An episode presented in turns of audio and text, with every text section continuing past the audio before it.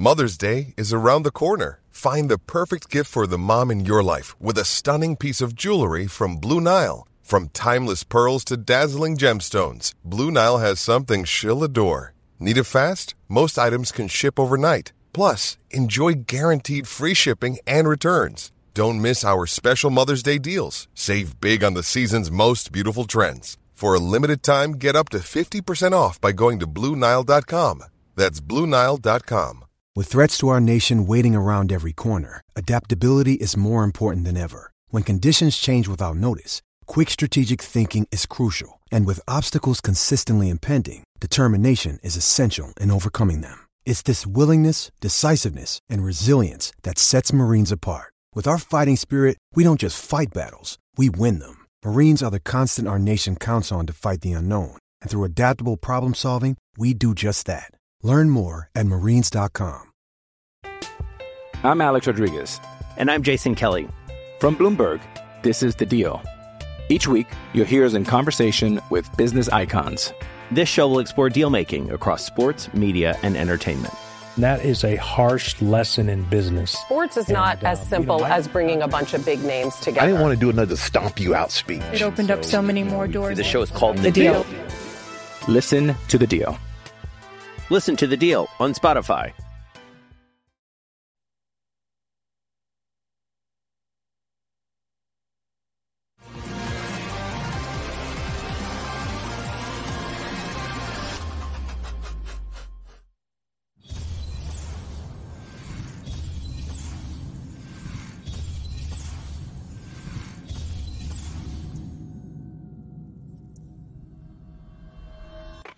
Hey guys, you ready to let the dogs out? What? Do what? let the dogs out. You know, like who let the dogs out? Who? Who? Off the hook, airing on offthehooksports.com.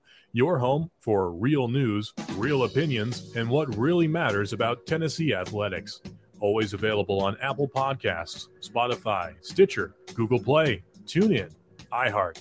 Like, share, follow, subscribe always available wherever you find your favorite podcasts. Welcome to the program with Caleb Calhoun. I'm Dave Hooker and absolutely loaded up today. Plenty to talk about. We'll start from the top. Josh Heupel with an incredible contract extension that takes him from five to nine million dollars. Elite company to say the least. Also coming up, we'll have Ron Slay, our Wednesday guest. Looking forward to that as he's headed off to Auburn to continue to be an ESPN superstar. I call him the next Jay Bilas. And also, we'll talk some Todd Helton as he got snubbed from the Major League Baseball Hall of Fame. So we're loaded up. I want you to hit the like button right now so we can bring more people on board. And just early and often, let's get your response. Good morning, Smoky Mountain Red. Your thoughts on Josh Heupel's contract extension. I'll share mine as well. And as Caleb wrote on offthehooksports.com, which you can check that column out, Caleb just puts him in pretty elite territory. And I thought just an incredibly aggressive but apt move by Tennessee Athletic Director Danny White. Your thoughts? Yeah, my one of my mm-hmm. favorite songs out right now was a Taylor Swift song called "Bejeweled," and I feel like Josh Heupel is bejeweled right now. You're a little older. He's got diamonds on the soles of his shoes. A Paul Simon reference. He's not going to be hurting for cash anytime soon. Yeah, maybe he can bring back the orange pants for some traumatic moments for everybody. Okay, I'm just kidding. I'm just kidding. Um, this was a move, guys. Josh Heupel is the fifth highest paid coach in the SEC right now. Let me just name the other four real quick Nick Saban, Jimbo Fisher, Kirby Smart, Brian Kelly. What do they all have in common? They've all played for a national championship. Three of them, Nick Saban, Kirby Smart, and Jimbo Fisher, have won a national championship. Now you can think what you want about Jimbo Fisher at Texas A&M right now, but that contract was based on what he did when he was hired at Texas A&M because he's won a at the time, he was a national championship winning coach. It made sense on paper, just hasn't worked out to this point. Josh Heupel's in that company now, and this is what I believe. And I've we've talked about this off off camera, Dave. We've talked about it over the phone. Josh Heupel has an offense that tons of coaches are trying to figure out now. I talked about Fordham just a couple of years ago. Fordham at the FCS level during the pandemic sent coaches to UCF to study the offense because they want to install it. I think it's pretty clear at some point an NFL team is going to come calling to see if this offense will work in the pros. We know the NFL recently there's been all hiring cutting edge offensive minds has been all the rage. Everybody's looking for the next Sean McVay with the Rams. That's why Urban Meyer, Cliff Kingsbury, and Matt Rhule all got jobs in the NFL. None of whom, outside of Urban Meyer, none of Matt Rhule and Kingsbury were not didn't have the track record or the resume of success in college to warrant NFL jobs, but they got hired because people wanted to see if their offenses would work at that level. Josh Heupel could end up being the next one of those. Josh Heupel or Lincoln Riley, you pick because they both kind of run a similar offense. Um, and this move, more than anything, was to keep NFL teams from calling because I don't think they're worried about losing him to Oklahoma. I think you and I know that he's not going back as long as Bob Stoops is there. And Josh Heupel wouldn't leave Tennessee for any other job other than Oklahoma. And Oklahoma, again, is not calling if Oklahoma is not a spot for him if Bob Stoops is still there. So this is all about the NFL.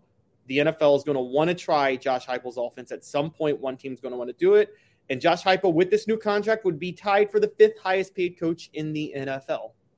Well, you saw Cliff Kingsbury um, get the job with the Cardinals, and that hasn't exactly worked out. I think he's got quarterback issues when you have to write into a contract that a guy has to practice so much a week. I don't think that's a great sign. But his star was not rising at the really in the college level, and then an NFL team jumps on board because of the offense he runs, and uh, they're both innovative offenses, not exactly the same. If you want to compare what uh, Kingsbury does and what uh, Heupel does. I thought you brought up a really good point in, in, the NFL in that column because I think it is the NFL that Tennessee fans should fear the most. And in addition to what you said, yes, it's the creative offense, it's it's all of that, but it's also a mind that was able to adapt from what he ran at Oklahoma to what he's running now, which is significantly different from an offensive standpoint. So it's the adaptability. Throw in what you said about the offense, just if they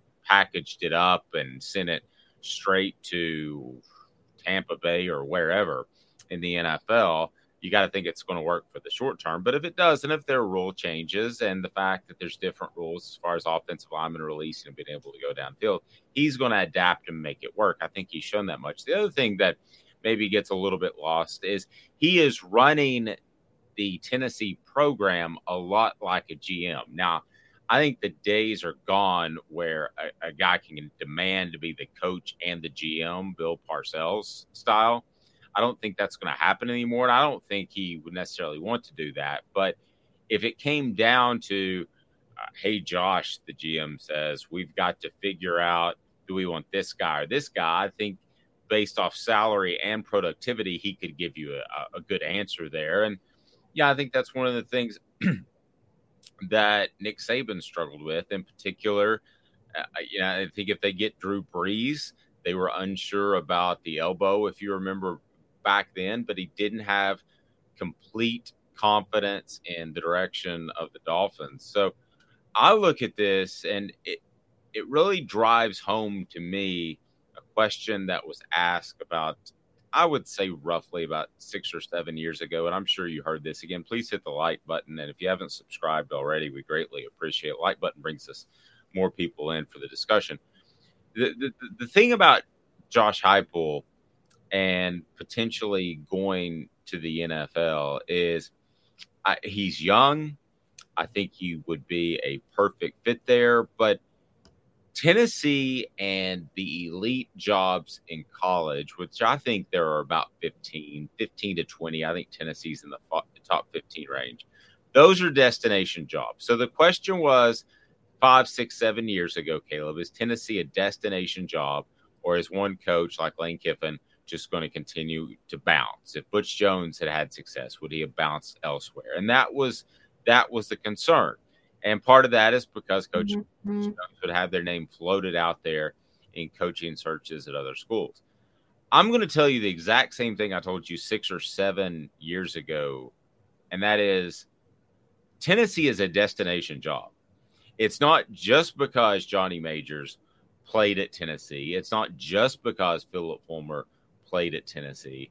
It's the type of school that a coach could set roots in, and as long as he has success and everybody's happy, be the coach for the next 15 or 20 years, as long as he's having success. That's the big caveat. So I think that answers that question because I did a little bit of digging into J- Josh Heupel's contract. So my question was, what would he have to pay the university back if he decided to leave before December the 15th, which is technically when the contract is set and the extension is based off that date. So yeah, he has to spend uh, a significant amount of money. We're talking about $6 million if he were to get out of that contract. $6 million. Now, could the Dallas Cowboys see Josh Heupel as the next great head coach and pony up $6 million? Certainly. It wouldn't even be a bump in the road. But a lot of NFL teams couldn't or wouldn't want to. Caleb, a lot of programs that are in that top 15, top 20 range wouldn't want to do that in college football. So my the biggest number I take away, even more than a four million dollar raise, is six million dollars that he would have to pay the university if he took another job tomorrow. It drops to four million after December the 15th. So if he had a great season and another school came calling, Oklahoma or anybody, they have to pay six million dollars, then four million. That's a significant amount of money. It doesn't stop a deal from getting done, but to give a little bit of perspective, you had Lane Kiffin, who had zero leverage, said he had the Washington job. I, am not sure about that. Kind of played Mike Hamilton, got Philip Fulmer fired in the middle of the year. His buyout was eight hundred thousand. Well, Southern California didn't even blink at eight hundred thousand. That's like Caleb me telling you that, hey, I'm going to give you this great job, but I've got to pay twenty dollars to get Caleb. I mean, that's that that that is not even a, an amount of money that's at all registers. So they paid that. But six or four million is a different world, Caleb. And I think it sends a very clear statement that Josh Heupel realizes what he has. He's happy. He wants to stay and he wants to enjoy the fruits of his labor. That was actually a bigger number to me than the five to nine million dollars, which is a very significant number as well. Yeah, so six million to me would have not been a big deal four years ago. And the reason I, or even two years ago, and actually the reason I say that at a school like Tennessee, I've said for years, and you know this, Dave, after Mike Hamilton and the Lane Kiffin fiasco, where you're right, Mike Hamilton got played, he opened up the checkbook for a coach that his whole, I, whatever you guys think of Lane Kiffin, he didn't have the resume to have the checkbook opened up for him and his staff that he got by Mike Hamilton at the time. Um, I still, the Raiders thing ended horribly, horribly. Yeah, horribly. I, I still said it. I said at that time they should have hired Brian Kelly and man, I mean, I did not know how right I was. I was wrong about my, I was wrong about my rightness, and so um, um, because I didn't think Brian, I, I think Brian Kelly's a great coach, but um, as far as the six million goes, four years ago, I think a school like Tennessee with the boosters they have could open up that checkbook. You know, we've seen with Alabama and Texas A&M, you open up the checkbook to get the coach you want. What I would say though is nowadays with NIL, and this is going to be a real story, Dave, in the future. I think you know this. A lot of times when buyouts are paid and salaries are paid, that's boosters opening up checkbooks to pay to help corral.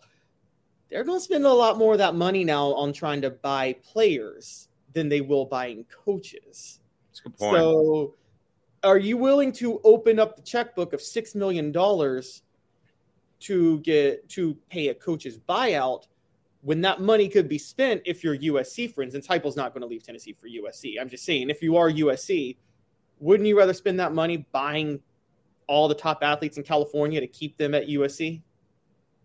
Yeah, and uh, no, I I I, completely, yeah, I, I I see that angle now. I didn't at the time.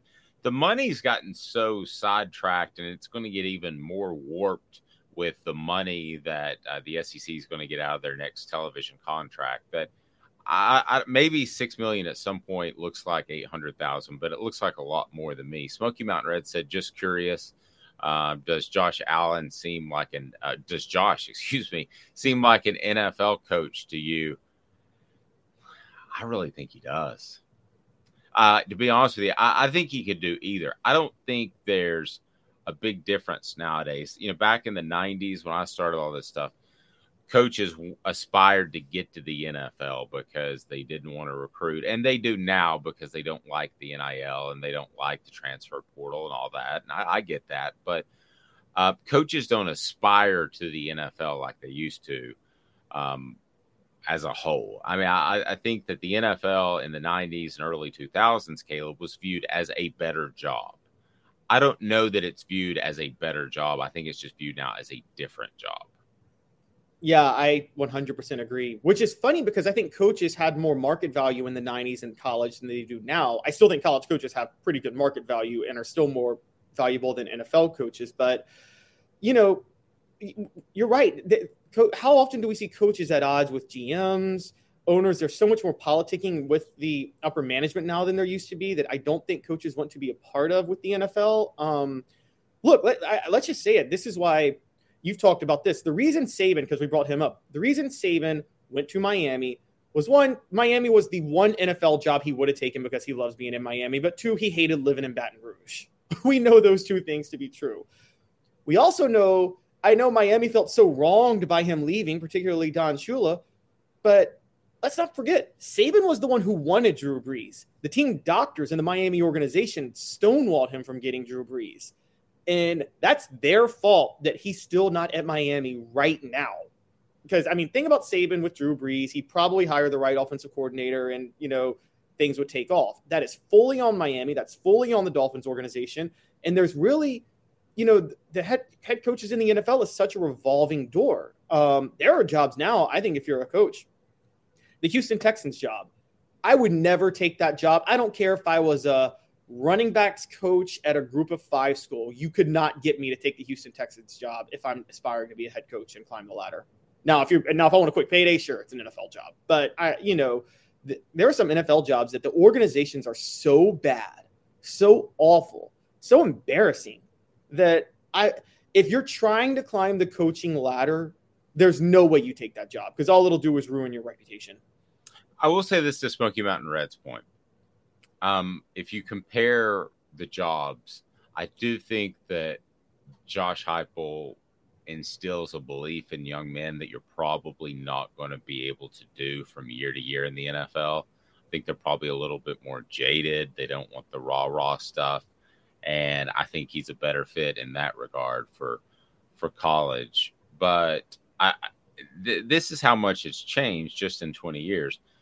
You know, Philip Fulmer used to float his name out there when he was the head coach at Tennessee as an offensive line coach in the NFL because he was considered the best at the time, the best offensive line coach in the nation, regardless of NFL or college.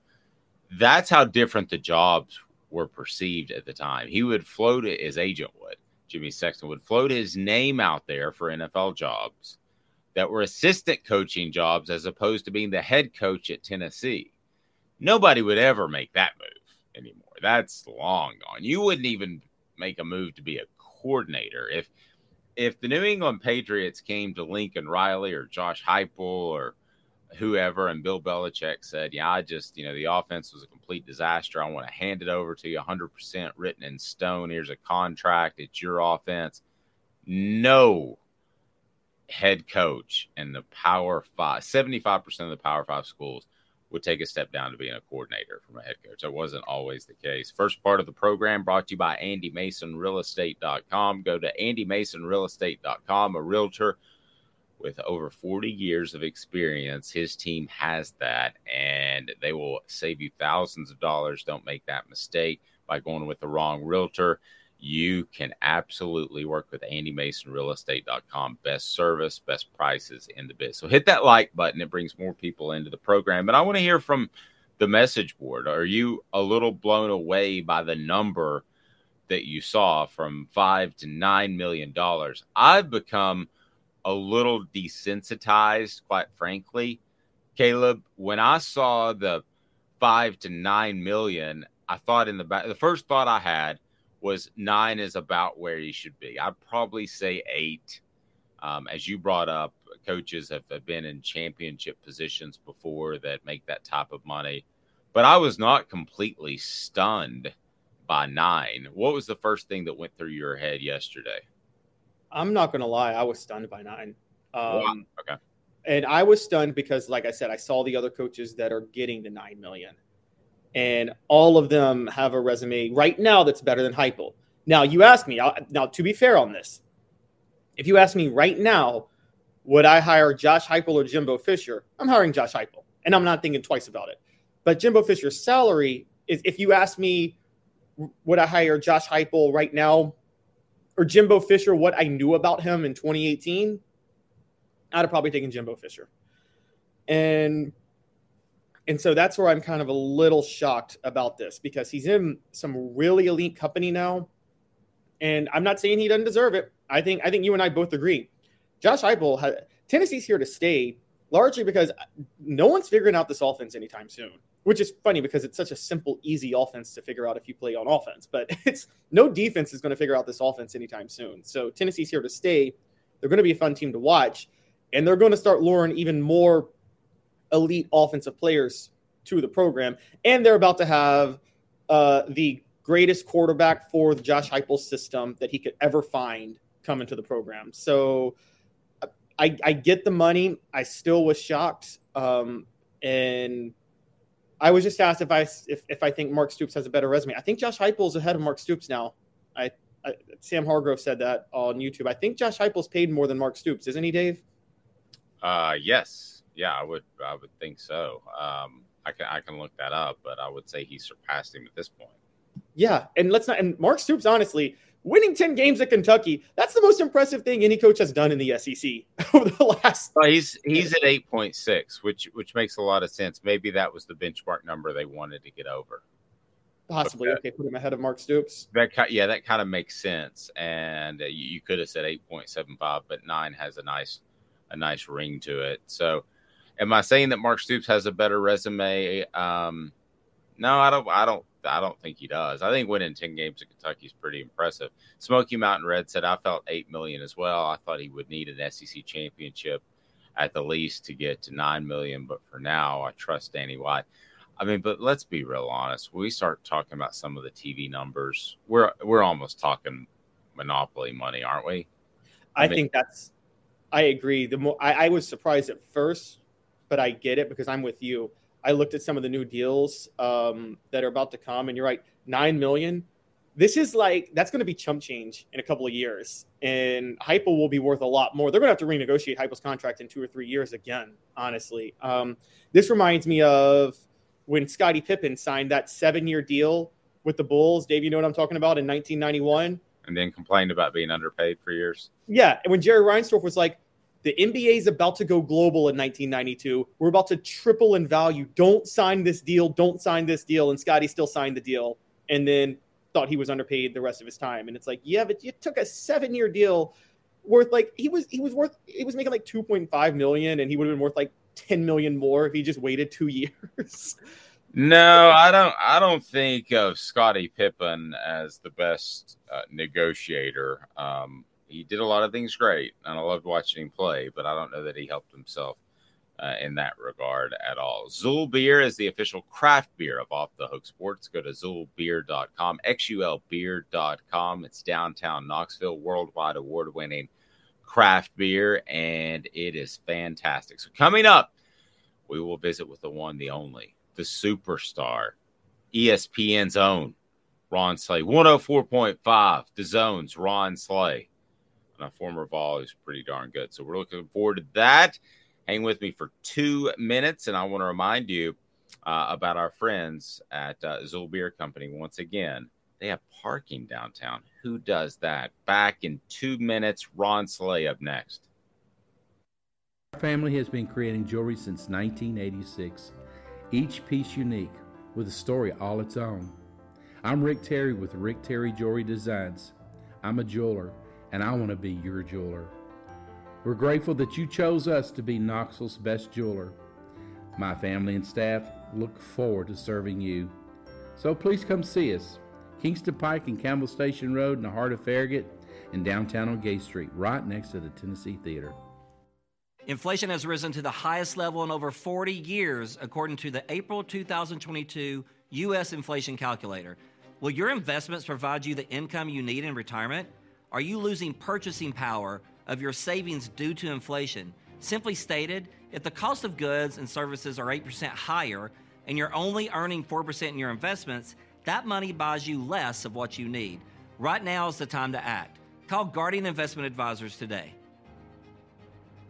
Hey folks, Gary Viles here. I want to personally invite you to North Knoxville's newest sports bar and restaurant. It's Big Orange Phillies, located in Black Oak Center. And yes, folks, it's happening in Halls. Big Orange Phillies offers family-friendly environment with homemade meals and the best deli-style subs around. Billiards, darts, jukebox, shuffleboard, and cornhole, and a full bar.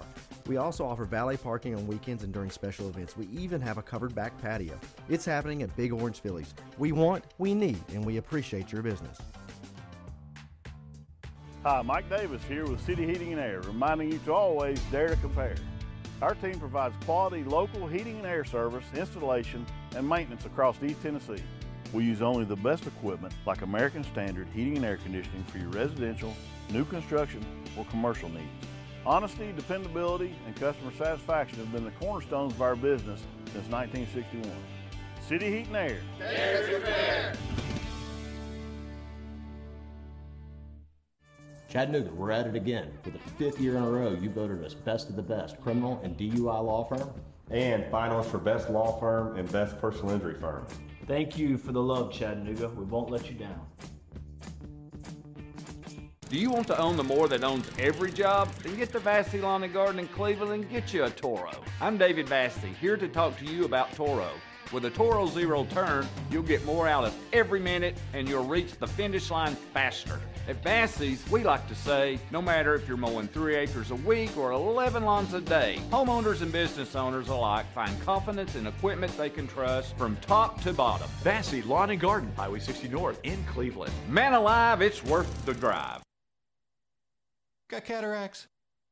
We can fix that. Never miss another moment. With a little help from Doctors Campbell, Cunningham, Taylor, and Hahn at cctis.com. I'm Alex Rodriguez. And I'm Jason Kelly. From Bloomberg, this is The Deal. Each week, you'll hear us in conversation with business icons. This show will explore deal making across sports, media, and entertainment. That is a harsh lesson in business. Sports is not And, uh, as simple you know, I- as bringing a bunch of big names together. I didn't want to do another stomp you out speech. It opened up so many more doors. The show is called The Deal. Listen to The Deal. Listen to the deal on Spotify.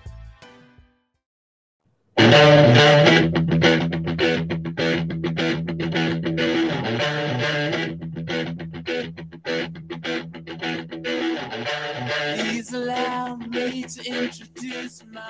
Portions of the program brought to you by Vassy Lawn and Garden. Man alive, it's worth the drive. Vassy Lawn and Garden has the industrial mowers, the commercial mowers, the residential mowers that are there for you in Cleveland, Tennessee, whether you're in Knoxville, Chattanooga, or Nashville. You owe it to yourself and your budget to check out Vassy Lawn and Garden. Go to Vassy.com. Ron Slay now joins us. He's en route for his ESPN gig that is just growing by the day. I say, watch out, Jay Bilas, but he's headed to Auburn and he's he's going to be on the TV tonight, and he's just fantastic at it. His appearance brought to you by Zach England of Best of Brock. Zach's got your back. Personal injury attorney in Chattanooga, like no other, can stand toe to toe with the insurance company lawyers and win. Ron, good morning. How are you, sir? Good morning, good morning, good morning. How you guys doing? Good. You're working too much, man. Hey man, you gotta gotta, gotta grind, baby. I, I remember when I couldn't I couldn't get on the air, I couldn't do nothing. So I gotta take advantage of this. You never know when it'll stop. There you go. Hey, let me ask you a quick off the wall question. Because my Dallas Cowboys have Brett Maher, who can't hit a field, uh, an extra point or a field goal for that matter, and cost them a shot at the NFC. Now, the only comparison I could make would be at the free throw line. Did you ever have the yips, which he obviously had? Did you ever have the yips at the free free throw line? No, I'm fortunate to never have to go through any of that, man. Like I, I had my routine down. I'm trying to think if I had something close to it, man. I, I think I may have went through a stretch for about three games in my pro career where I couldn't um I just wasn't shooting the ball from three wheel. Like people start leaving me open and things of that nature, and I I, I made them pay. Um, I made them pay dear. Um, once I got my rhythm, I think I got it like in the fourth game. I had like eight or seven threes or something like that. So all that went away. But man, I nah, I'm so fortunate I ain't have to never deal with that, man. That's crazy. Yeah, that sounds awful. I, I, I want to roll it around to hoops, but one more. This is a hoops question, but I, we'll get to the men here in just a second. But you have the UConn Tennessee rivalry that's back and the Lady Vols, and I think it's so important for the sport. That being said, um, still to this day, with the legacy the Pat Summitt left, how much pressure continues to be on whoever is in that position, which happens to be Kellie Harper now? Man, you choose the field. You choose the field. Um, I, I, I think it's unimaginable. You know what I'm saying? To to have to walk into that office, you know, day in and day out, and not feel that at some somehow you got to be able to produce what Coach Summitt was able to produce. You know what I'm saying? Even with people like, man, go be yourself. Even Pat Summitt would tell them, just be yourself. It will work out. I mean, that, that shadow is cast so so big, man, and it's like, what what are you supposed to, what are you supposed to do? What is enough? Like, is one championship bringing you back to the the creme de la creme of the women's game? Is that enough? No, honestly, you know what I'm saying. You're gonna compare it, and that's the problem. Like, you don't have anything else to compare it to. You know what I'm saying? Like everything else is looked at as a, a failure championship, and that's that's, that's ladies back to playing together, um, and all striding into to, to one goal, man. So I'm, I'm proud of the Lady Vols getting it. Um, I think Holly, to me, Holly did a great job. I love Holly. I'm biased also. You know, she was there when I was there, and I watched watched her coaching, and I, I know what she brings to the game. I just think, man, it's for her to walk in those shoes right after Coach Summitt left. I don't know if anybody else could have done that either outside of Holly. So I think I always give her credit for that, just having the the bold um, gumption, if you will, to walk into those shoes and accept accept um, having that job and going in and out day out, day in and day out. Ron, um, I was going to uh, transition to men's basketball, but yeah, I want to talk a little bit more about the women's game too, because there's just a lot there. Because they don't just play UConn; they play LSU, and LSU yeah. Kim Mulkey. And you know, I, am with you um, with Holly. I, I understood why I understood why she was let go when Kellie Harper came. Do you think that there was? Do you think the pressure was added because? Do you think there was maybe? You don't want to say. Do you think there was going to be a step back that the program took, unfortunately, because Pat Summitt not was unknowingly coaching with her illness the last couple of years. Mm-hmm. And uh-huh. no, it's no one's fault. It's not her fault. But do you think that kind of do you think that put it the program on a little unstable ground when Holly had to take over? Yeah, I think so. Um, because you would realistically like to have a baton handoff. You know what I'm saying in that situation, and in this case, the baton was in a sense dropped and it just had to be scooped with nobody watching. And you take off and run with it. And I, I think that's why I give Holly the credit for it. I don't think, I don't understand um, a way that it could have been an easy transition outside of her um, actually going and hand picking somebody and walking them through for two or three years of how to get this job done. You know what I'm saying? The way to run it to keep this machine rolling on the track. So um, with it abruptly coming to an end, I thought that was that was difficult to handle. And um, I think one thing that gets overshadowed is also, and um, and not to make excuses at all, but what was Holly actually dealing with? Like she was that was a a running mate. You know what I'm saying? Her, Mickey DeMoss, like those are running mates. You know what I'm saying? Like I don't think anyone ever took a step back and was thinking like, man, how is Holly handling this? Because she didn't really have time to grieve. She had to pick up, roll, let's go. You know what I'm saying? So I think all that comes into play. But man, I'm um this game, man, this this game is going to be huge, and I think the fans um, should get behind this team even more so, man, because it won't be long. You know what I'm saying? It won't be long. It's just it's in the DNA, it's in the fabric of the Lady Vols to be great. And once it gets back rolling, like I don't need to see everybody coming back trying to be like, man, we were here in the dark times, and all. No, if you ain't been there, don't come back. We all right. We'll pick up some some little kids and let them roll and raise them the right way. You know what I'm saying? So it's gonna be fun to watch, man. The big time game coming up Thursday. Game day will be in the building. Um, and I think, man, the Lady Vols they strike it up, get things rolling. Um, with this game, UConn dealing with a lot of things, a lot of injured players for big time um, player team page and um, what is the foot? She's also injured. So, you know, and then Gino, what he had to deal with personally, trying to get back into the flow. But one thing about it, man, they've never cared who struggled or who was doing what, what what situation was happening. They took advantage of whatever team stepped on the floor for the Lady Vols. And I'm speaking on behalf of all the Lady Vols. You step up with that UConn jersey on, be prepared to go to war. You're going to get dragged. You don't care about nothing you got going on. Once you get in between them lines, it's on. It's on. And then I think that leads over to the men's game in Texas and then back doing that and wiping up the whole weekend with a big time matchup against Angel Reese and um, Coach Morgan and them at LSU. Ron, we had somebody ask or somebody say, "Buckle up, Ron. Have you got your seatbelt on?" I knew he did. See, Ron, Ron's tall. Yeah, yeah, yeah, and Ron's tall too, so you can sometimes cut out. I knew you did. Right, you're you're you're a beloved Vol. Yeah, man. I like appreciate it. I appreciate every uh, everyone making sure I'm safe, man. Yeah, but stretch out a little bit, man. Get cold. This is this a this a nice little ride going down here.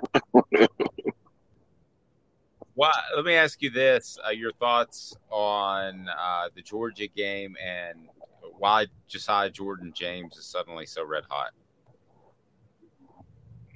Um, I think, man, being able to sit out when you're a veteran and watch the game and see where the team lacks um, things that you can bring to the game. You know, especially with him being able to be out, come back and know that. I think one thing that was lacking was the intent to go and shoot. You know, my guys. If it's not Santi or Zakai, the intent to have the I'm gonna go hunt my shot and I'm gonna take what the offense gives me. I mean, the defense gives me. Him getting those open looks like he hasn't been hesitant, and you can tell he's been working on his shot, even though he's been out nursing the injury. His shot looks a lot more as one of the biggest things. Having that veteran by himself when you walk into not even other people's arenas, but when you go into SEC play and Kentucky walks into your arena, I remember that feeling coming over me like, golly, man, we got Kentucky today. You know what I mean? Regardless if they're good or not, you know what I mean? You're playing them along with the tradition that goes with them. So it brings a calm, like the calm that it brought to me was having Tony Harris, Vincent Yarbrough, Isaiah Victor, CJ Black, all those guys that walked there, walked through that door before me. So wasn't much expected of me. So I could just kind of sit back, relax, and be like, hey, let's go. You look at guys like Julian Phillips, Tyreke Key, um, uh, all these guys, Jonas, they do get more time. Tobe, uh, you see these guys when they're playing these teams, going on the road and things of that nature, you need somebody calming. Josiah's that calming force. You know what I'm saying? When you walk away from the bench, um, Uros, in a sense, even though he's had to sit out a game, you know, you need guys that have walked through that. And so that leadership role of just having that presence around, I think, is a part that he brings to the game that was missing a lot for the Vols. Ron, do you get a driver from ESPN or who's taking you down to Auburn? No, I got I got a cousin. I got a cousin pushing her pushing the ride, baby. We we rolling, baby. Gotcha, gotcha. Yeah, I, I, I worked for ESPN. I, I had a. It sounds weird, but we were um, all picked up at the Hartford Airport to take to Bristol, and um, let's just say that was a big van. But I don't know that it. I don't know that it was big enough for all the egos, Ron. It was. Uh, I'm not going to mention who was in that van, but it I was, can only imagine. It was exploding with egos. I just knew to sit there and keep my mouth shut. Yeah. Ron, Ron, have a great call, buddy. We we appreciate you and look forward to seeing you on the tube tonight. And uh, keep it up. Really happy for you, and uh, thanks for being a part of the show. Man, no doubt, man. I appreciate it. We get out here and rub elbows with Bruce and um push some push some around down here in Auburn when I get here. yeah, I don't know that he goes shirtless anymore. I saw a picture of him. I'm gonna challenge him. I'm challenging. I'm, I'm down 18 pounds. I'm gonna take my shirt off immediately when I see him and tell him, "Let's reveal it, baby. You gotta show me something. Show me well, something." I, I, I, would like to apologize to you for having to spend your first uh, SEC network coverage game in Auburn. I've told Dave that's the worst SEC town in the country, so the worst town in the SEC. So just wanted to say that. hey, all good, man. I'm accepting all challenges right now. I, I would much rather be going here than Oxford. Just saying. Oh, okay. Oh wow, wow. Okay. I said last week Oxford's the better town. but I, have never, I never experienced the Grove either, though. So I, am I'm, I'm withhold my judgment for a while. Well, okay. I'll just tell you this. This is before GPS. I got so lost trying to find my hotel in Auburn on some dark two lane road in the middle of nowhere that I did pull over and cry for a second. That's the true story. I was like, I just want to find this hotel where my pregnant wife is and go to bed. I'm glad you made it out, Dave. it could have gone either way. I felt like that banjo was playing in that movie. Be good, buddy. I appreciate you. All right, no doubt. Ron Slay. Uh, he'll be on the call for the SEC Network and ESPN. And no, that is that. Uh, what was this on Deliverance? That's what I was afraid of. I, I mean, you don't know what it's like to be pitch black. It was a night game. By the way, Auburn Stadium. I know you don't like the city, but the the game atmosphere is way underrated. It's incredible. But you're out in the middle with no GPS, and you don't know really, honestly, you don't have a sun to tell you where east and west is. And you're not. I, I'm sure there's a north star somewhere. I didn't know where I was headed was this that 2003 Auburn game where like Casey Clausen was awesome, but Tennessee had no running game whatsoever? And they were they they were down and then they came back and almost won. Yeah, you remember some games from my career better than I do. Yeah, I think that was the game. I just remember, uh, yeah, 2003. So my wife would have been pregnant. So uh, yeah, I remember she wanted to go on a road game with me. So we got a a hotel room that had like the hot tub thing, so she could relax. And you know, this is terrible cell phone service too. So she didn't hear from me till like four hours after the game when I walked in the door. And I was like, I finally made it. And she was stunned that I was still alive. so I, mean, I should have been there by midnight. Um, Smoky Mountain Red said, Is it just me or does Kelly remind you a lot of Pat with her looks and mannerisms? Yes, yes, and yes. Doesn't yes. remind me of her wins and success, but reminds me of her mannerisms. To be fair, I mean, I'm look. I'm going. I think Pat Summitt would have adapted, but Pat Summitt's coaching style, her whole focus on defense and rebounding, is falling out of favor even in women's basketball. Now, even women's basketball starting to embrace the three point shot a lot more. And you know, I think what one thing that's helped Kellie Harper. We'll talk about this tomorrow. Is I love Tamari Key, but I think Harper had a, a, hard time dealing with all of her post players and her length, and I think she's had to commit a, li- a little bit more to the outside game, and that's why Tennessee's on more of a roll now. Ron Slay again brought to you by Zach England of Best of Brock. Zach's got your bet back, best personal injury attorney in Chattanooga. And if you're looking for a fantastic vehicle, Biles Automotive Group is right there in Callahan, the epicenter of car buying in Knoxville, North Knoxville, just a short drive from anywhere. And you can get the car you want with a great selection. And the service department's going to treat you fairly. They'll do that across the board. They want, they need, and they appreciate your business. I knew Ron had his had his uh, uh, seatbelt on. I never doubted that. I just wondered if he had a driver all the way from Nashville to Auburn. That's when I was going to be like, man, I, our time of having Ron on might be coming to a close because he's getting ready to go big time. But I mean, Jay Bilas isn't getting any younger. Caleb, he's not. If they no, need, he's not. If they need the next cover college basketball from the top to bottom, there's no question in my mind that Ron Slay could do that. But I do love Jay Bilas. I think he is is very good. Um, all right, so coming up, uh, Todd Helton gets slided by the Major League Baseball Hall of Fame, and I've got a little bit of inside thoughts on that. um, knowing the family. And I, I do want to get to that, but you know, I guess one last thing, um, and we'll probably discuss it a little bit more. But just with Josh Heupel's contract, now, now consider this. So Josh Heupel, hit the like button if you're on board. It helps it open up to new viewers, and we appreciate that. And if you haven't subscribed already, do that. But the thing that I think is impressive too is that contract was up and done by January the 24th. So last I checked, they just played what 23 days ago. So this thing was pretty much done. And when you consider that, when you when you consider you have recruiting, you you have the transfer portal, this thing had been worked on for a long, long time, and there was no question whether or not it was going to happen. That to me is is pretty impressive. It shows a commitment, a dedication. You know what you've got. Why wait around? We've seen these things go south before in negotiations. Know, I could go on and on. Uh, Aaron Rodgers, anywhere from Aaron Rodgers to Johnny Majors so why let it even get to that point where it could be a quibble over what you and I would agree? Yeah, a million dollars. If you win eight or nine million dollars, it's just not a lot of money anymore. It sounds weird to regular Joes like you and me, but that's just not a lot. It's also a big deal when it comes to recruiting. I've seen coaches flounder because athletic directors did not give them the extension they need. And Dave, you know that's used in recruiting all the time. Oh, and yeah You've so, got to you got to have the five years on there. Now, sometimes the five years is incredibly transparent, and you you can buy them out for a lesser amount. That's actually what Shane Beamer's contract looked like. Not this last one, but the one before. They could get out of it. They didn't have a mega commitment to him because I think they had their question mark. I think they painted themselves in the corner with the wins against Clemson and Tennessee, quite frankly, in a bigger contract.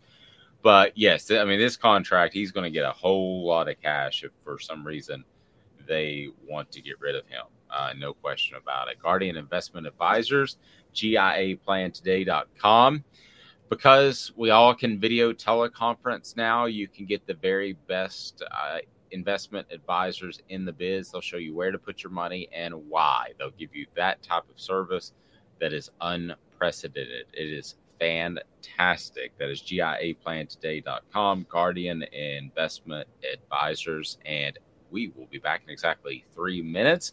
Talk more about Josh Heupel's contract and uh, something has definitely upset via his Twitter feed Caleb Calhoun, and I advise you to follow him. He is not happy about the Todd Helton situation, so we'll visit on that. And I think I can give a little bit of insight um, here just momentarily. Give me three minutes, and I'll give you a fantastic segment talking balls after this.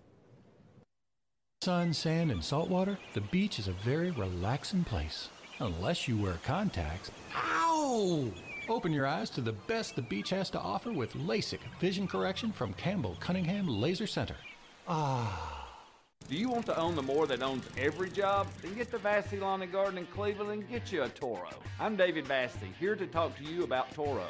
With a Toro Zero Turn, you'll get more out of every minute and you'll reach the finish line faster. At Vassy's, we like to say, no matter if you're mowing three acres a week or 11 lawns a day, homeowners and business owners alike find confidence in equipment they can trust from top to bottom. Vassy Lawn and Garden, Highway 60 North in Cleveland. Man alive, it's worth the drive. Hey folks, Gary Viles here, Viles Automotive on Callahan Drive.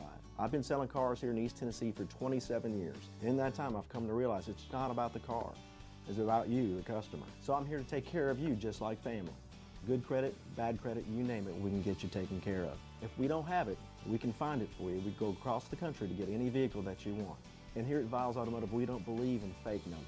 We just give you great deals. And as always, we want, we need, and we appreciate your business. Hi, Mike Davis here with City Heating and Air, reminding you to always dare to compare. Our team provides quality local heating and air service, installation, and maintenance across East Tennessee. We use only the best equipment like American Standard heating and air conditioning for your residential, new construction, or commercial needs. Honesty, dependability, and customer satisfaction have been the cornerstones of our business since 1961. City Heat and Air. Dare to compare.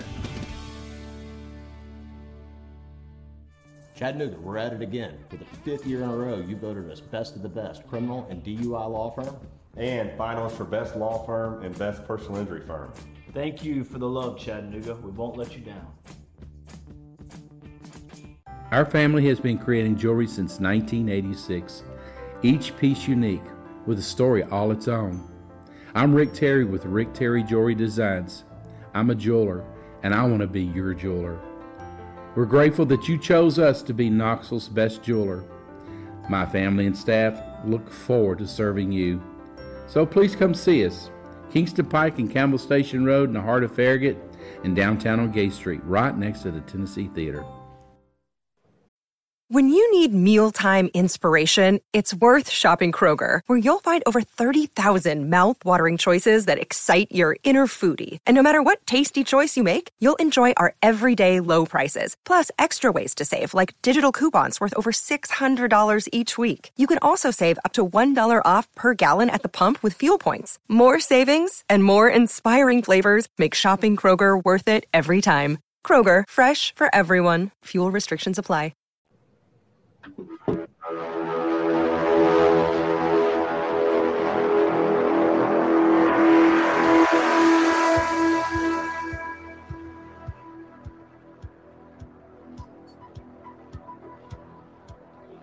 do you think today's days of Bruce Pearl taking his shirt off and painting it orange are over with? I mean, probably. I mean, like, like you know, Bruce Pearl is some, sometimes to me like the ultimate midlife crisis head coach. Can I just say it? I mean, it's. I'm sorry. I hate. I hate to go there. Well, I mean, it may be apt. I feel like I've gone through three midlife crises. Um, so yeah, I mean that that uh, maybe he's going. How old is he now? He's 55. Uh, no, he's he's 61, I think. Because was Is he he really? Yeah, I think he's 61. Um, he was in his late. Remember, he got started a little bit late because he was in Division Two for so long. I think he was probably blackballed by some Division One programs because of the whole Deon Thomas incident.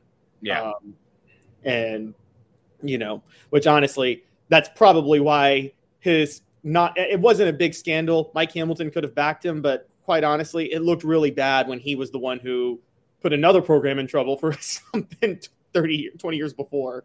Well, he but he lied to the university, he lied to the SEC and the NCAA, and that's you're done. level of stupidity of what he lied about too. If he just told the truth, it would have been no. It would have been the most minor violation.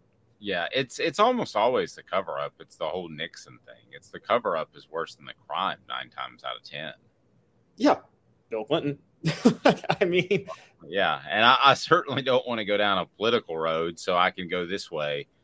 Both presidents had uh, classified documents at their house, and they looked more defensive than they should have. I mean, does nobody take work home? I know you know a lot more about politics than I do, but it just feels like, I mean, anyway. yeah, no, I'm with you. I'm, I'm with I, you. I have audio editing software. When I worked at a radio station, I had audio editing software on my computer so I could work from home. Technically, that was owned by the, and I know it's different, but anyway. No, I'm with you. I mean, it's like if you're like, yes, politicians take classified documents home. They're, that's their work. Everybody takes work home.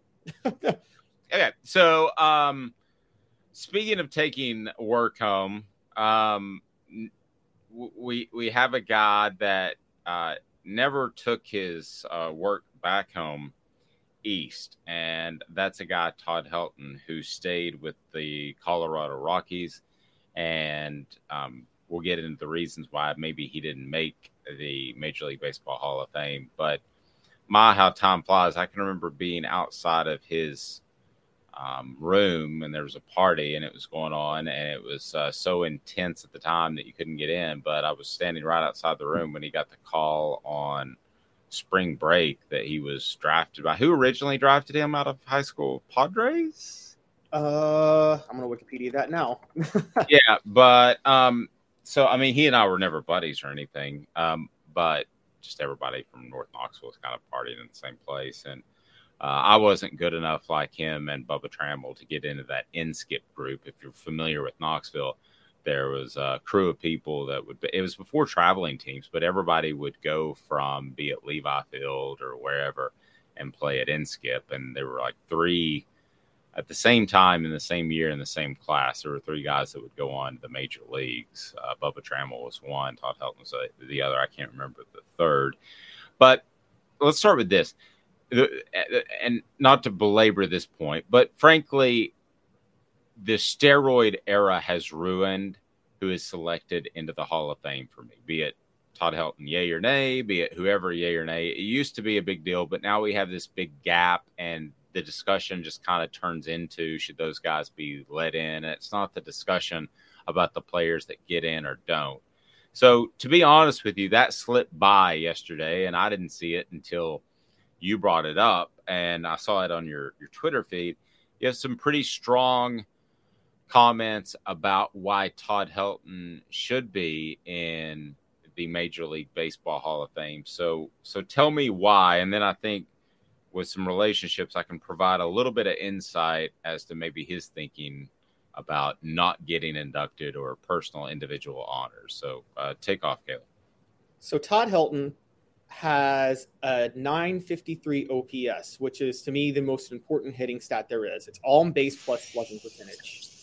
Um, and that's the 23rd best OPS in baseball history.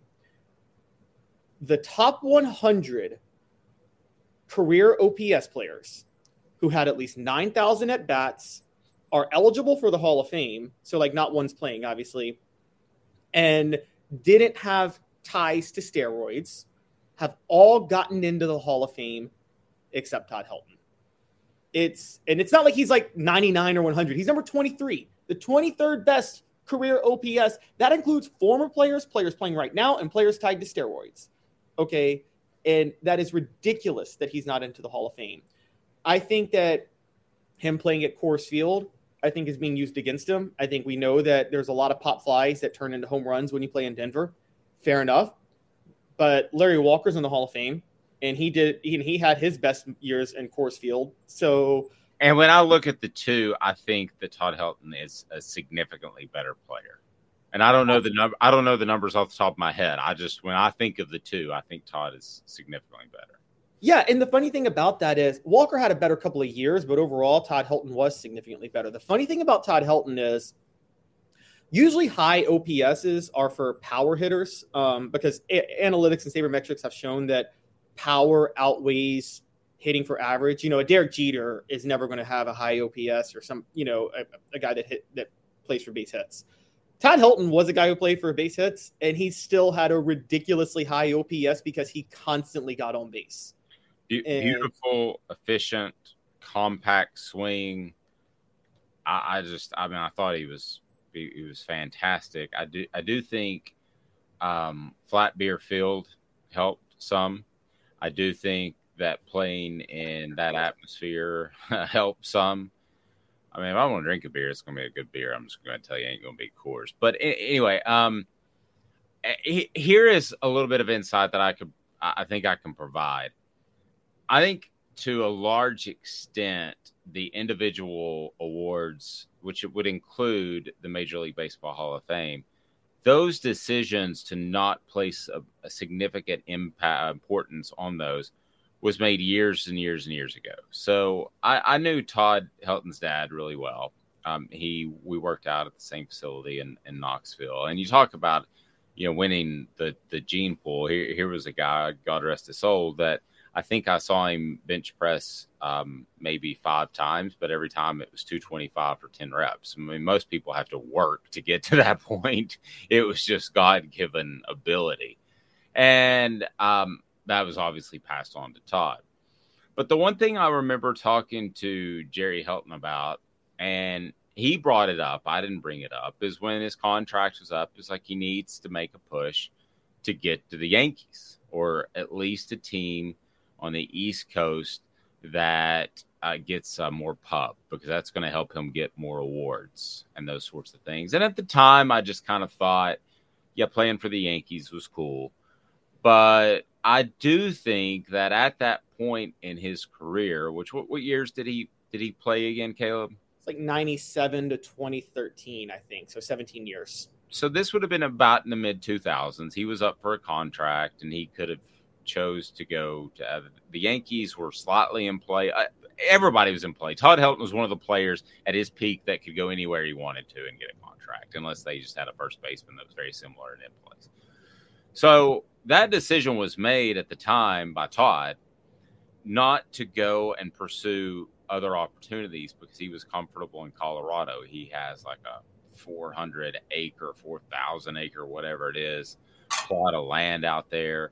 So while I agree with everything you said, and I think Major League Baseball is still it is still largely ruled when it comes to personal awards by Eastern voters, kind of like they said the AP was in college football years ago. I, I don't know that it bothers Todd Helton all that much because of he was able to make a home in Colorado. Now he lives in Knoxville now, but I'm sure he still has that huge monstrous plot of land that makes you think of Yellowstone. So um, I think I would think he would eventually get in. You would know better than I, Caleb. But I think he made that decision that personal awards weren't his thing, weren't his bag, probably 15 years ago. And I think you saw that yesterday when the selection was announced. I could see that. I think we know that Todd Helton is the ultimate unselfish player. Um, I've heard stories, and we all know, you know, 1994, Peyton Manning and Brandon Stewart commit, and apparently the plan was to start Jerry Colquitt that year, and Manning and Stewart redshirt, and that Todd Helton be there only to help develop Manning and Stewart. And he was literally, he, of course became thrust into the starting role for three games because Colquitt got hurt. Um, but Helton was there. He was playing as a backup on backup quarterback on a football team to help younger quarterbacks come along. It was the ultimate unselfish type of move by him because he wasn't planning, he wasn't focusing on going to the NFL. He knew that baseball was his move and he was going to play base and he was playing baseball for Tennessee at the time. And it's hard to not have a ton of respect for a guy that would do something like that. Honestly. Yeah, I know. I'm I'm I'm I'm completely fine with it. Um and I think he's probably fine with it. Now it's a little bit is it different now in Major League Baseball much like the NBA cuz used to be the NBA you basically got what a 5-year opportunity to get in and then if you didn't get in you had to be in this veterans committee. I mean, what are his chances of getting in next year in the future? Yeah, so I think that there's a I, I can't remember if it's like you're on the ballot for five, seven, or ten years. Um, but the way baseball works is there's a number there are people on the ballot, and the voters can select ten people, and whoever receives seventy five percent of the votes gets in. But the voters can select up to ten people. Only Scott Rolen got in yesterday. By the way, absolute joke. Scott Rolen is nowhere near Todd Helton's level. He's nowhere near Andruw Jones's level.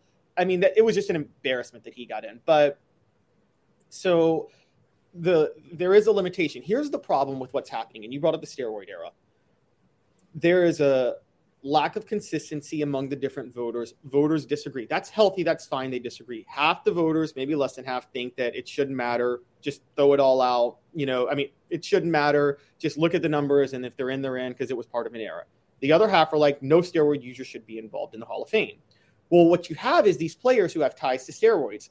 Yesterday, you had A Rod, Manny Ramirez, Gary Sheffield, all steroid ties, all on the ballot. Well, voters are using their votes, some of them on these steroid users who aren't getting in the Hall of Fame because they're not getting enough votes to get into the Hall of Fame. So they're staying on the ballot, which is taking votes away from other players who would be like Todd Helton. This happened to Fred McGriff, who, by the way, got in. I think there was like some players' veterans committee that put him in back in December.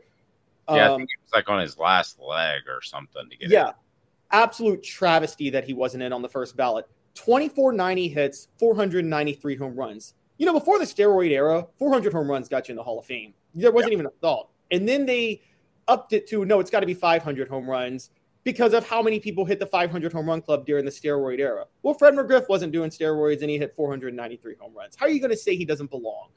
Well, he wasn't getting in because he was on the ballot with so many other steroid users. And there was a select group of voters that was saying, let's throw that was saying I'm going to vote for these steroid users because I don't think it should be um, a detriment to getting into the hall. That's fine. I don't mind if you don't think if you think that if you think that it shouldn't matter. Fine. The problem is there was a contingent that didn't believe that, so those players kept staying on the ballot every single year and it was taking votes away from other players who would have gotten into the Hall because nobody could agree on if they had if those steroid users had gotten into the Hall of Fame on the first try, or if they were just not eligible for the ballot, that would have been better than what's happening, which is they're staying on the ballot every year, Yep. and that's causing problems. Whether it's uh, baseball, football, and basketball, and we've talked it all today. Big Orange Phillies in North Knoxville and Maynardville Pike is your home for fantastic sports entertainment. They've got the TVs, but they've also got cornhole and they've got uh, billiards. They've got darts. If the game gets a little out of hand or a little bit boring, or some Cowboys kickers missing like 15 extra points. Um, Big Orange Phillies in North Knoxville, convenient to Maynardville, convenient to Halls and the Powell location. Travis saying, FYI, if you thumb your nose at awards, the powers that be will definitely penalize you for it. As absolutely true, and probably more true in Major League Baseball than any other sport. So, this just breaking moments ago, um, if you're listening live, but uh, certainly hit that like button if you're listening uh, later in the day. We're live every day at 10 a.m. Eastern Time. So Tennessee assigned athletic director Danny White to a new rolling six year contract, paying him $2.2 million. White is believed to be the highest paid SEC AD and top eight nationally. He's overseen the department that's won six SEC titles in two years and had record fundraising in 2021 2022. So whose salary is more appropriate? 2.2 for Danny White or 9 million for Josh Heupel and your thoughts on this rolling contract that Danny White has received. Ooh, that's tough. I'm going to go 2.2 for Danny White and say Danny White should be paid higher. Not that I don't think Josh Heupel's a great coach. Um, I think Danny White's less replaceable. I think Danny White is the best athletic director in the country, bar none. I think Tennessee hit a home run with Danny White and the hire of Danny White. Guys, you're going to see this in the future. I'm telling you, I said it yesterday. UCF, within 10 years, will be playing for a national championship because of what Danny White did there. And I think that they are going, they are an ahead of the curve athletics program. And you saw what he did at Buffalo. He's the best hirer. Is that a word? He's the like best staffing agency. Yes, he's the best at hiring in all of college athletics. Guys, look at his hires. They're insane. They've all worked out, every single one of them. And even if they haven't worked out at other places, they've worked out when Danny White's hired him, i.e., Scott Frost. Um, and I'm just saying Danny White knows the fit. I said it was a home run when Tennessee hired him. I didn't say it was a home run when he hired Josh Heupel. Um, but that was a home run. Turned out to be a massive home run. Um, but I've always been high on Danny White. I didn't even think he was in the running for athletic director um, in two years ago. Um, I thought they should have gotten um, the guy I wanted at the time, or that I thought was best. What's his name, Dave? The one from Chattanooga back in the day, Dave Blackburn. Is that his name? Yes, David Blackburn, who is now at MTSU. Yes, I thought he was the best can, uh, candidate. I didn't even think Danny White was on the radar, and they they got him, and that's just. I, I'm telling you guys, for as long as Tennessee has Danny White, Tennessee is in great shape. That dude is an amazing athletic director, and I mean he is the best in the business, the most forward thinking in the business right now. Um, I thought David Whiteburn would get it too at the time. I didn't really know who Danny White was, and I thought for a second they hired the uh, Cowboys quarterback from the early 1980s. That's a different Danny White. Um, I, I think in this, if, if I just look at it from the outside looking in, I think that just based off a business model, if $2.2 million is, is what the market bears for Danny White, then the, the market's not quite right because uh, Danny White is able to make a non-revenue sport like baseball at, at least uh, exciting and probably maybe close to breaking even. Um, I would think. I, I, don't know. I haven't seen the numbers. the The budget will come out, but after what they did, the budget comes out in the summer. The review budget. Um, but I would, you know, that's exciting, and that was nothing for a long time. You're smart enough to keep Rick Barnes uh, some of the other hires that he has made have have been fantastic. So I mean, I think, I mean, it's two point two for Danny White is an absolute deal. And you know, coincidentally, I was working on another project. So, who he's these are the hires he's made. Danny White has hired uh, Josh Heupel, of course. He's hired uh, Diana Cantu, uh, women's golf. That was uh, June the 8th, 2021. Soccer, Joe Kirt. Uh, that was in April of 2022. Track and field, Duane Ross, May 24th, uh, 2022. And cross country, Sean Carlson, uh, June of 2022. So a lot of these guys are still, guys and gals are still early, and it's a little bit early to judge them. But I, I if you can have somebody head up an athletic department with that move, many moving parts, I mean, and it's two point two million dollars. I've been obsessed recently with the crash of 2008, the real estate crash, and th- those guys that were heading up, that were CEOs of mega companies, much like an athletic department is nowadays in the SEC, were making 40 and 50 million, Caleb. And I know it's all according to scale and where you slot on an itemized budget. But the bottom line is, you get that type of production for two point two million dollars. Kick him up to three. I mean, I mean, I mean, to me, it's it's the steal of a century. I agree. I mean, it's it's we're underrating how much athletic directors have, how much of a role they have, not just in the hires, but in the success the program has. Navigating NIL too. Oh, that's huge. You're right. I mean, Dave, how often is how often is a coach a average to above average coach maybe but has a run of success because they had a great administrative great administrative support behind them um, you know you said you, you told me yourself that in the 90s fulmer's like legacy of recruiting that was because tennessee was ahead of the curve in recruiting wasn't it the administration had recruiting tactics that were much were ahead of the rest of the sec at the time that allowed them to go national they scheduled at a higher level. They had those preseason games, if you remember those. They played Colorado one year. They were on TV a lot, and that wasn't just an SEC thing. That was Tennessee getting themselves on TV. Their facilities were ahead. So, yes, no, I think the, and on the flip side of that, you know, we're talking about Doug Dickey at the time. Doug Dickey didn't give two you know whats about basketball, and it showed. So, yes, I mean, it, I think it, it proves our point doubly in that 2.2 million for a guy that can head up everything and provide your football program with exactly what it needs to be at an elite level. What more do you want? I mean, that is. I didn't think about him being uh, best in the in the uh, in the nation, but uh, you said that, and he's paid accordingly. So he's thought to be top eight nationally and top in the SEC. I got zero problem with that. Does anybody remember January 2021 when he was hired? That was bad news, Caleb. There was nothing good going on then. Nothing, nothing. And I said did though, and this uh, um, when Tennessee hired Danny White, I thought they basically made the program saving move hiring hiring him. You had to make a splash for athletic director because let's look at their previous hires. You know, Mike Hamilton was the AD in waiting, right? From Doug Dickey. He was the guy that he was going to take over for Doug Dickey. And Mike Hamilton made one good hire in Bruce Pearl. Every hire after that was a total disaster. Um, to the point where you've talked about it. He didn't really even have control in the Derek Dooley hire, did he? And Who? Mike Hamilton. Um, no.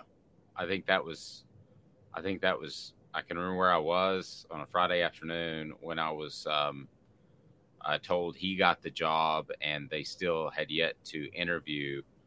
Oh, forgive me, I can't remember his name. He was an assistant on Kippy Brown. Yeah, Kippy Brown. And I spoke to somebody in Kippy Brown's family, and I said, "Well, are you upset?" And they said, "No, no, everything's good. We're getting ready to do the interview. You still got a shot." And I was like, mm, "No, he doesn't." Yeah, that was that was horrible, yeah. and it was it was basically taken out of Mike Hamilton's Hamilton's hands in the course of about 12 hours. And when it was done, it was done. And and he knew that if he couldn't make decisions like that, he might as well eventually go, and he did. Well, and this is why I've defended, and at least they're letting Danny White run the show. But this is why, as I've gotten older, I've defended Johnny Majors in the past for his public war words with the boosters at Tennessee. Tennessee's got some really incompetent boosters, and it's almost like Game of Thrones and a power struggle between the boosters who want control of the program. I mean, let's not even get started on the way the Haslams have just completely, you know, have, have, have had the program in the thumb of their hand and look at how they run the look at how Jimmy runs the Cleveland Browns. But But I, li- I I like Big Jim's role um, back in the '80s and '90s. You know, he just kind of wrote the checks and let things go. I think it's good that Jimmy Haslam has the Browns so that he stays away from Tennessee. Oh, I agree. I agree. And we don't even need to get into Jimmy Haslam's own issues running his own business that his dad created for him to run that got in a lot of trouble until Warren Buffett saved him. Yeah, I mean, other than ripping off uh, minority convenience store owners, he was a great guy. Yeah.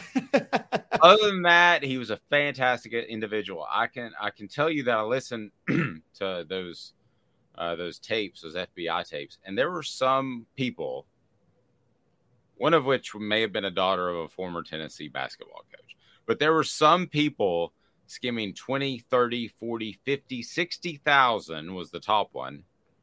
They were skimming that a month off of the rebates. A month. Not a year. You thought I was going to say a year, didn't you? Yes. A month. 20,000 was like one got to 60 and maybe her dad was a basketball coach at Tennessee. One got to 60 and that's what raised the red flag. You know, process of elimination, it's not going to be hard to figure out who you're talking about. No. and maybe we have mentioned him on this show today. Possibly. Maybe yes. painted his chest. Well, all right. so that's let's not forget it. He still managed to drive the company four billion dollars into debt while running that scam. so yeah. Uh, portions of the program brought to you by City Heating and Air Conditioning, City Heat and cityheatandair.com. Integrity matters. It's getting close to that point where your unit is going to either be under stress from cold or the upcoming spring. Know that with City Heating and Air Conditioning, uh, we're very proud to be associated with them. That they will give you the absolute right recommendation. They'll fix your unit, and they're not just going to say, "Hey, you need a whole new unit," just so they can make a few more bucks. That's not the way City rolls. City Heating and Air Conditioning, cityheatandair.com. For Caleb Calhoun, I'm Dave Hooker. This has been a presentation of Off the Sports. Lucky Land Casino asking people, "What's the weirdest place you've gotten lucky?" Lucky in line at the deli, I guess. Aha, in my dentist's office.